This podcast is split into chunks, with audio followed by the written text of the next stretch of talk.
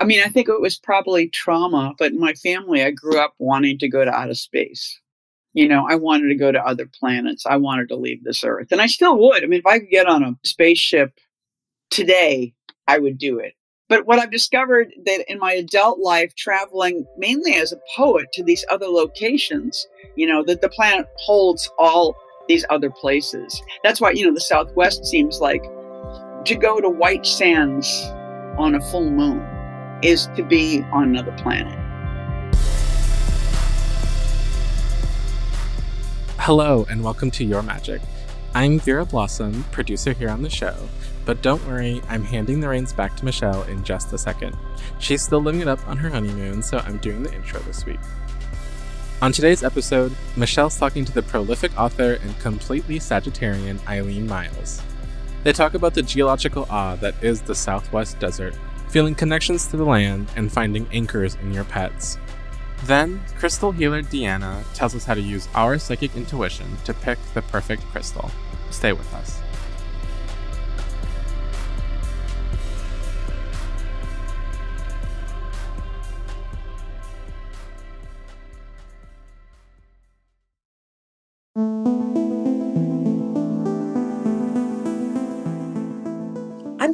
Right now, fresh from a 15 minute meditation that wound up sending me a bit into this like energized yet trancy state I often find myself in after a breathwork session. Now, meditation and breathwork are really different to me.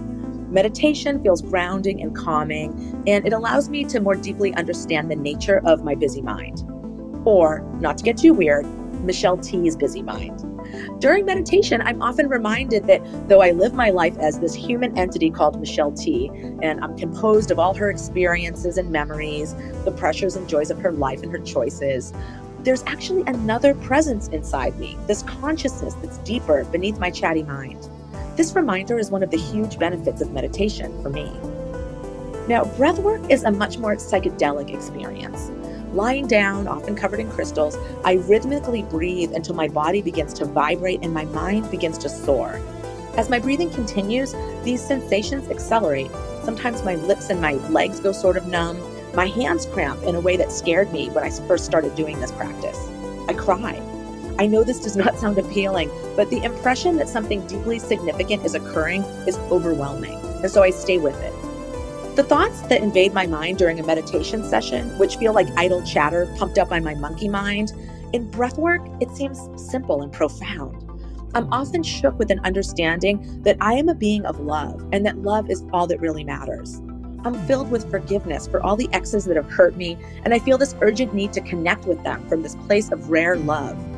It transcends the more transactional love of romantic relationships, you know, the conditions that need to be in place to make a relationship work for any of us. I don't think about that during these moments. This is goddess love or something. Once in a breathwork session, I clearly felt a hand, warm, placed over my heart chakra.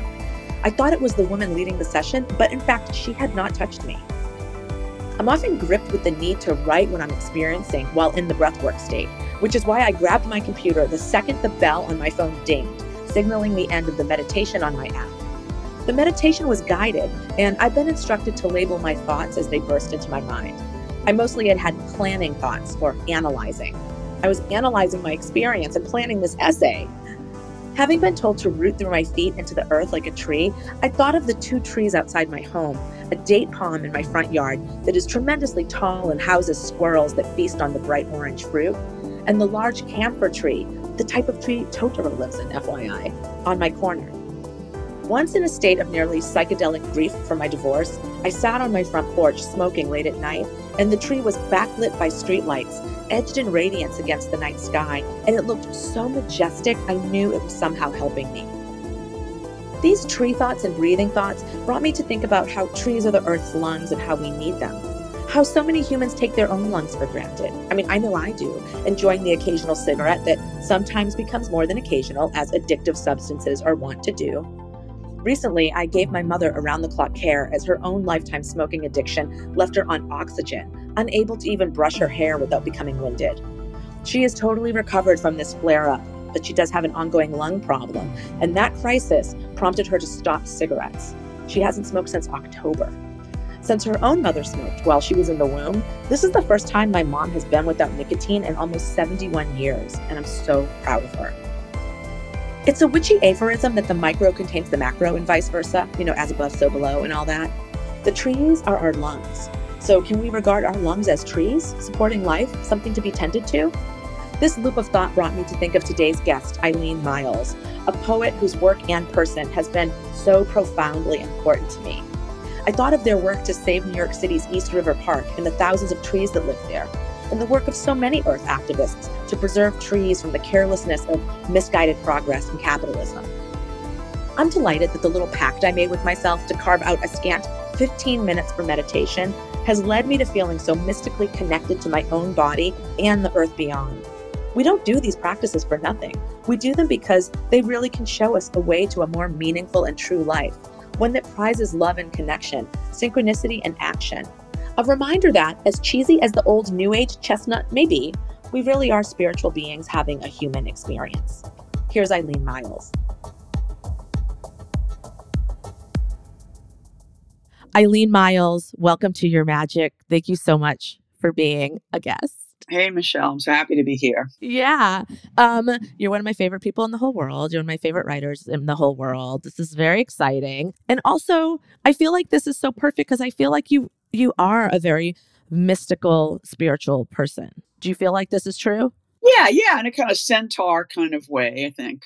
I don't know. I mean, it's very, very sad. I mean, I'm sort of having a sort of a half animal, half intellectual person. I feel like, and I feel like trying to get those two parts together feels like my spiritual struggle and being in nature and being in books and ideas and kind of making all those things. The interface, I think, is a spiritual part you've thought so much about animals and about dogs and you've written your dog's memoir and i never connected that to your centaurian sagittarianness but i'm wondering about the spirituality of the like of the connection with the animals in your life i mean it's just again the way that an animal is just they're in the room and they remind you of your animal you know? I mean it's sort of like they're an echo of the interior all the time. And their needs their needs heighten my needs and remind me of my needs you know? It's like the, do- the dog gets me out. I mean i'm just in the park every morning with the dog you know? And it's just like i i just get out of the mental space of you know my apartment my concerns my you know i'm work, working on a book that's about love and I, for a long time, I, I would say, oh, that was, you know, the era of, you know, like Elizabethan, you know, you would, that your, your, your lover will be your queen and the era will be that lover. And suddenly I thought, oh no, what about these two long dog marriages? Oh, it's like the long relationships in my life have been Rosie and honey. You know, I'm in the the ninth year of a relationship, or the fifth year. You know, and the other dog was a. You know, it's like these are the constants. The animal love you know and yeah. just like i don't know why i feel less sort of shameless and kind of exuberant about these loves now you know because they're really they're really deep and steady. How long have you lived in new york now? I mean you've lived in new york. New york is your home. I mean 74 so i don't even know what 47 you know we're uh, we're pushing 50 in new york. Your relationship. Another, exactly another location love. Another love affair and i mean you're so you're so linked with new york in your writing but then in more recent years you've lived in Marfa, Texas. And I'm mm-hmm. wondering, like, do you feel like there's like a spiritual connection that you have to the landscape of New York and the people and places? And then is it different in Marfa? Well, I think originally Marfa was very exciting. I mean, the Southwest in general, because it's not my landscape. It's not the landscape I come from. It's not the landscape I live in. So it has nothing to do with me. And there's something about that as as a kind of palette that is inexhaustible you know it's sort of like it just is so open to me and my animal and i can think new things and and i write new things indeed you know? And so it's very it's very it's very exciting you know? I love and it's and it's not it's not the sea it's the mountains. So in a way people say this all the time it's it's under the sea. You know there used to be an ocean there you know? It's like we're talking about deep long old geological time, which I find I've been thinking about too. I've been thinking about the past anthropologically in terms of um, gender, even and and um, and humans, and what has happened in the past 5,000 years, 10,000 years, and then thinking about stone moving slowly. But I mean, it, it's great. It's like evidence has been, they have now, thanks to the genome, we have discovered that there really was a matriarchy 5,000 years ago because they've, they've found it's so crazy. Like there was a, archaeologist um, or an anthropologist, Maria Gimbutienė, uh, a Lithuanian woman, who was saying in the 70s that, that there was a matriarchy 5,000 years ago. And feminists got crazy about it, very excited, because she was using myth and artifacts. And she was like, look, and, and then and then all the guys came forward and said, nah, not true, not true, and stuff. And she's dead now, but she's like very important. But now the genome scientists have found a giant rape event 5,000 years ago in old Europe about a masculine uh, dominant hordes coming into Europe and totally replacing the genome. Something happened. And, and all the, the kind of structures that are so mysterious to us, like Stonehenge, were from the other time. So we don't know what they mean because those meanings were erased. You are blowing my mind right now so hard. You're blowing yeah, my mind yeah, right now. Everything I read keeps following into it. It's very strange. Do you find that like when you get into some uh, when you get into sort of a track of like like an intellectual track then like the universe sort of conspires and keeps bringing you more information? It's it's I know thinking is geological too. I think you start making these shapes and then it almost like yeah the th- the shapes are attractive and they just they're like bowls of of knowledge. Did you uh, feel connected to the nature of New England when you lived there and when you were growing up? Yeah, and I still do. I still do. When I'm when I'm there, there's like a sweetness and a wetness and a, a, a kind of a it just holds stories, you know. I feel very detached from nature, but then every now and then I feel blindsided by it. Yeah. I mean, the piece of nature, I have to say, I'm probably closest to those trees. Mm-hmm. Um, and that's why that that you know lately I've been obsessed in New York City with the destruction of East River Park, which is a beautiful old 50 acre park along the river, you know, that is open to the people and has been there since 1939. And the city wants to destroy it, but what they're going to destroy is 991 trees. Oh my it's God. Insane. There's a cemetery, one of the oldest cemeteries in New York is out my window, which means that there are trees out there so I weirdly, I just, you know, it's not that I've I've grown up in the country in my life, but even in Arlington, you know, in Massachusetts, we had a chestnut tree out the window. It's just like trees always felt like the companion to my human life too. And they're really, I read a really great book lately by this woman about speaking to the trees, you know, learning to speak to the trees. It's like a, a druidical book about this, you know, like kind of woman who come from came from this really messed up British family, but she had Irish in-laws, and they they left her with the family and they taught her the old ways, the old druidical ways, and it's so it's so great. You are um, Irish and Polish. Do you feel like a mystical or spiritual connection to to that? to those land to those landscapes or to that part of you? Oh yeah, I mean it's just like our yeah our our the Irish the Irishness for sure. I mean, I think it is that that tree. I mean, the the um the runes, the Irish alphabet are based on trees.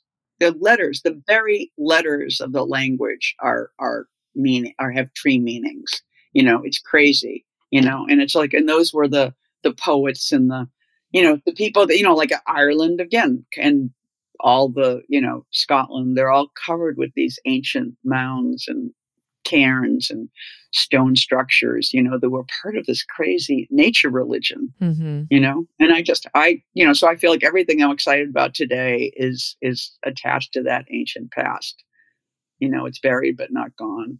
You really embody that Sagittarian, um, like desire to travel and to to move about. Like you've been to so many places. I feel like every time I like reconnect with you, you've been to like Palestine or Iceland, or, you know, you spent time in Russia. Like it's not just going back and forth across the US or popping over to Europe, but you've really, you've really gone to so many different places. Is and I'm just wondering if there's like a spiritual connect to that. Well, I think I grew up, I mean, I think it was probably trauma, but in my family, I grew up wanting to go to outer space you know i wanted to go to other planets i wanted to leave this earth and i still would i mean if i could get on a a, sh- a spaceship today, I would do it. But what I've just, you know, what I've discovered that in my adult life, traveling mainly as a poet to these other locations, um, that that's how I'm enacting that desire to leave the planet. You know, that the planet holds all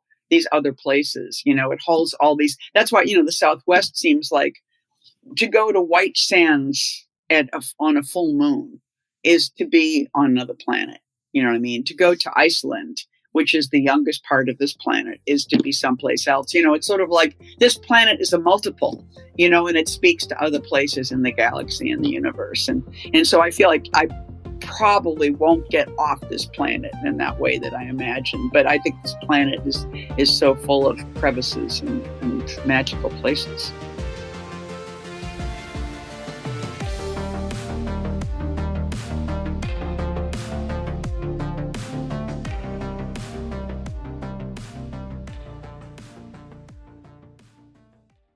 It's so great that I'm going to pull a tarot card or cards with you today because I feel like there are ways in which I feel stuck with my current projects, and I'm dying to find out if the if the voices or the powers of your cards can tell me what to do.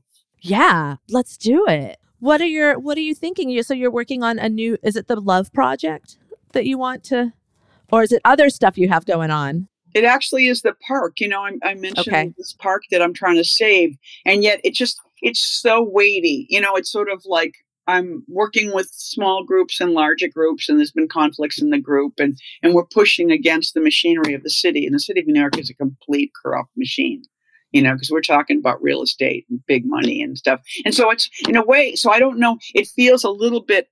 I don't feel. I want to be doing something more than waiting for the end. I want to. Would like to change the narrative, you know. So I just basically want to know how should I proceed in relationship to this labor you know, and it's just should I keep pushing? Should I step aside? Okay, so the first one I'm going to pull on is what does it look like if you keep pushing forward? If you just stay, you know, as full steam ahead as you've been and you've been so passionate about it. How does it look for you to just continue just going full steam as you have been? So I'll pick 3 cards on that option. And now what does it look like for you to take a step back? Because you have done so much. You've done you've put so much of your energy in it. And you know the park has its own energy. What does it look like for you to you know maybe not even forever but just for now take a step away from it so that you can focus your energy on other stuff for you know sticking with the way you've been doing it oh that it looks we got three court cards, which is always a little bit confounding when it's all court cards. But I think it's definitely speaking to the fact that there are so many other people involved in this mm-hmm. and there's some sort of dealing with others, you know? So that is true. But also, I really do like to look at um, the court cards as energy. So the first one is like, okay, it's this Prince of Swords. He's on a chariot but his chariot is not really moving forward. And it's because these little fairies that are pulling it they just aren't big and strong enough. And he's recognizing this. He's recognizing like the this these guys just aren't working. He has his sword drawn. He's going to cut the reins. He's going to figure out a different way. So it's really interesting. So it seems like for you to keep at it at this energy level, something needs to shift. Like there's something it's like having to really look at like what's not working for you you know? Either what's not working for you personally what's not working for the park you know like what what is it? And then your next card to me suggests that it might be hard to figure that out at first because it's the queen of cups. And in the queen of cups in this deck in the crowley deck look you can't even see her face. It's like obscured with steam. And so steam is a metaphor for like emotional thoughts right? Because like water is emotion and then it takes to the air which is the intellect. So it's sort of like it's just this confusion of emotions and and you know thought. And it's just going to be hard to figure out well what what should we change? What should i change? Like what's the i? What's the we? Like do we all need to change? Is it just me but you do come out the other side of it with this Prince of Wands. He is pure Leo energy. He's great. He's like works really well with your Sag energy. Um, it's just sort of like love, sex, creativity, play, nature, passion. So in one way, it could just be about figuring out like what re-inspires you to go as to keep going as hard so you don't burn out. It could also be about like who you're teaming up with. Like if you're teaming up with people who um are sapping your energy a little bit? Is there somebody that you can team up with who has more fire in their belly? You know, that that could also be helpful. Now, for stepping away, let's compare and contrast. Stepping away, oh my God, you have to step away. Um, you got big cards for stepping away, but it looks like it's very complicated for you to step away. The first card that comes up for that is the devil. So, oh my God, the devil, right? Now, the devil is so interesting. He means so many different things, right? He is positive and negative. Um, you know, it, so on the one hand, he is the and he but he's he's temptation also so it's like you know you've pledged yourself to this incredibly um noble and important cause you know and it's like you seem to be the person involved in this that maybe has the most um, media attention like you're the most public facing person that's a lot of pressure. So to, to, to be tempted to step out of that role must seem like oh is the devil then going to step in? Is your void going to be filled then by the capitalists the developers? Like are you capitulating to them? But you know the devil is also i feel like the devil also comes up when we're being tempted to do something that's like very selfish but necessary you know, where we we have to almost be the bad guy in a way. You know, the devil is about it's Capricorn, which is so career, right? It's about and it's Aries, which is about the self.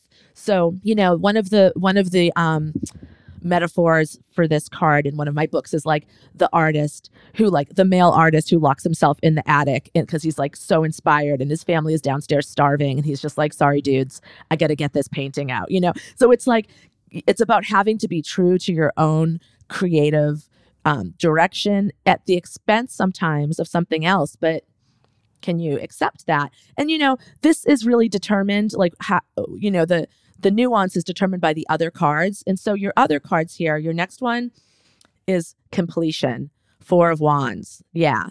And it's another aries card. It's venus and aries. So this is really interesting. It's you know the way the tarot goes from one to one to nine, you know, one to 10 rather, it's you know a 10 is really completion and this is only a 4 but it's saying that although this is the beginning of a larger pro- process something has been achieved something important has been created. So i feel like you have you know in the terms of if we're looking at you stepping away from from this activism um, your participation has brought it to a certain place that it has legs. It really is, it's a real worthy cause. It is something. It's not just a couple of people writing letters to the editor like it's a thing. It's an entity.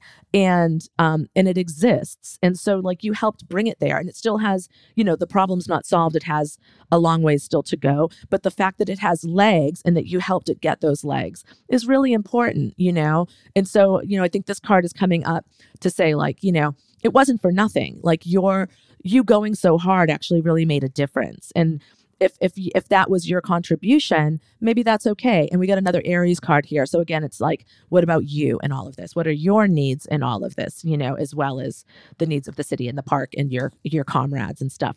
But the card that's really saying that, like, yeah, you need to step back is your final card. It's the universe. Yeah, it's the biggest card in the deck. It's about destiny. It's always a yes. It's like I'm getting chills. I always get chills when the when this comes up because it's like such a strong it's such a strong recommendation. So it's basically like, yeah, this is, you know, this is all destiny stuff too. You know, it's like your destiny is tied up in the destiny of New York City, of course, right? And your destiny is tied up in the destiny of this park in some way. And it was your destiny to come to the aid of this park in this land in these trees. And you did. And stepping back isn't a complete detachment, but you know whatever that looks like for you that it's like you need to you need to now maybe leave the city and go back to the southwest and focus on you know completing your book. It's like yeah you do need to do that because that's your destiny also you know to also be be um, tied up in the destiny of this other landscape. And of course your writing is your is your primary destiny in this life. And who's to say that like you won't be a bigger help to this cause after you do this work you know when you're rejuvenated if you know if and when you have a new book out you know and, and being able to like how every time a new book comes out you know you, you make the rounds of like talking about stuff and you're you're you're like elevated in the culture for for a moment and that that could be very helpful. So yeah i think it's saying really yeah you should definitely step back. Wow I know. It's really interesting that the tarot sometimes they have like when you're especially I, I especially lean on this when when the cards can be um confusing like if you're doing a this versus that and if the cards are kind of confusing they they do have different w- weight you know what i mean and it's like major arcana they're the weightiest because they talk more about destiny and our larger our higher paths in this world whereas you know the, the minor arcana are talking more about our daily lives and stuff and what has the least amount of weight are the are the court cards and so it's it's just again interesting that for for staying um on and being you know going as hard for the park as you have been to continue that Right. it's like Nah. no and then and then for like taking that step back so you can regroup refuel focus on yourself focus on your creative work to get these two very powerful major arcanas. I mean the devil is so powerful you know and when he you know he's so tricky but when he's in your when he's on your side when he's in your corner it's so much power so much energy. And i really feel like he is in your power. He is in your corner in this reading. He's not a warning. He's like yeah be the devil you know. Mm-hmm. Be the devil you want to see in the world you know. Thank you, Michelle. That's that's wow.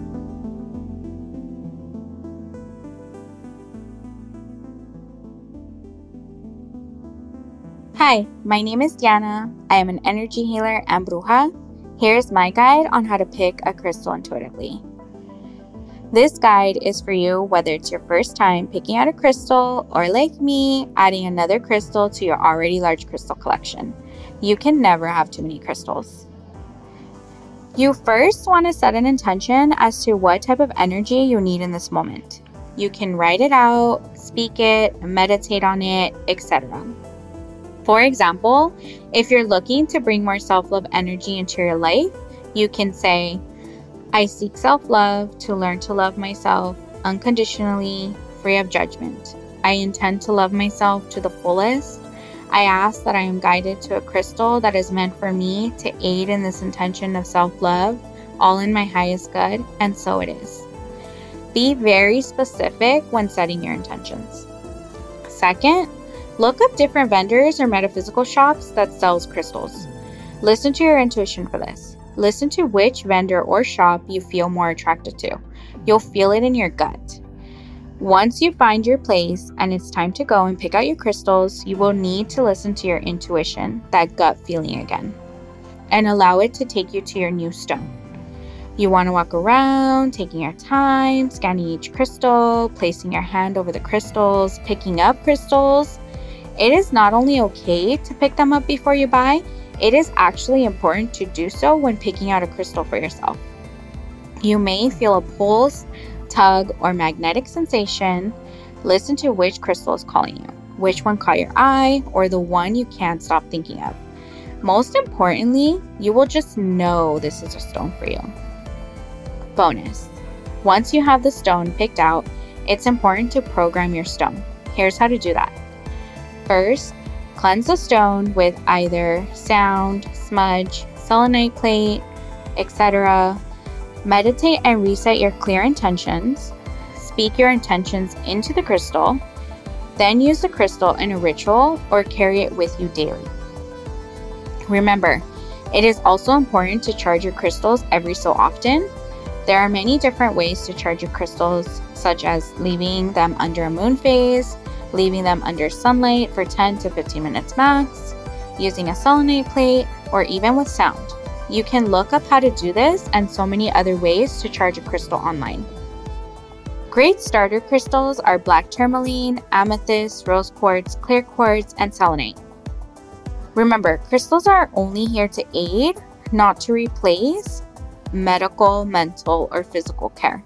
Always do your research on your crystals, and every person practices differently, so do what feels right for you.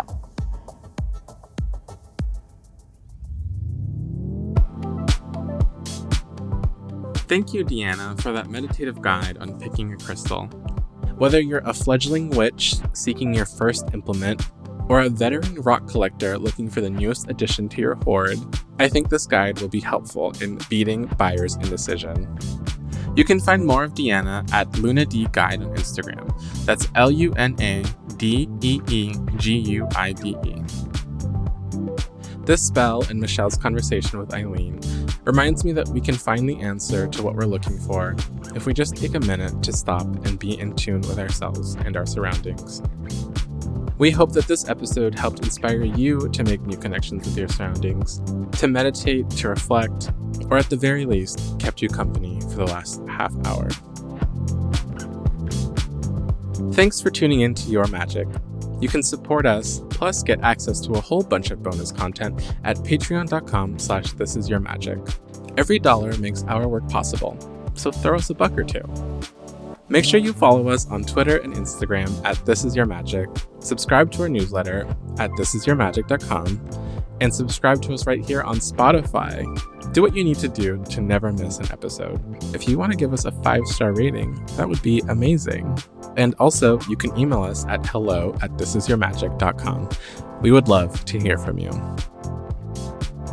This episode was produced and edited by Molly Elizalde, Tony Gannon, and me, Vera Blossom. Our executive producers are Ben Cooley, Michelle Tea, and Molly Elizalde. We had production support from Kirsten Ose Bonsu. Our original theme music is by John Kimbrough. Thanks for listening!